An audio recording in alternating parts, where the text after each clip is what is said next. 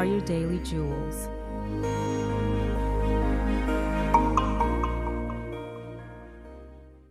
Boredom.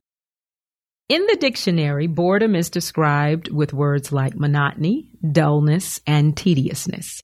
Spiritually, boredom is being at the seat of the soul's gate. When boredom springs around us, what shall we do? Sit with the weariness and discomfort because running from it isn't the answer.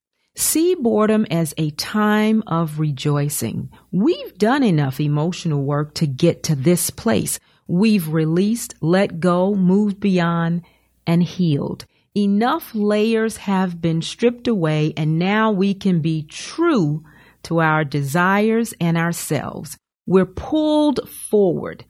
It's important to see the boredom space as a wonderful defining moment. Boredom announces to us that it's time to walk through the next door because we have completion on our path.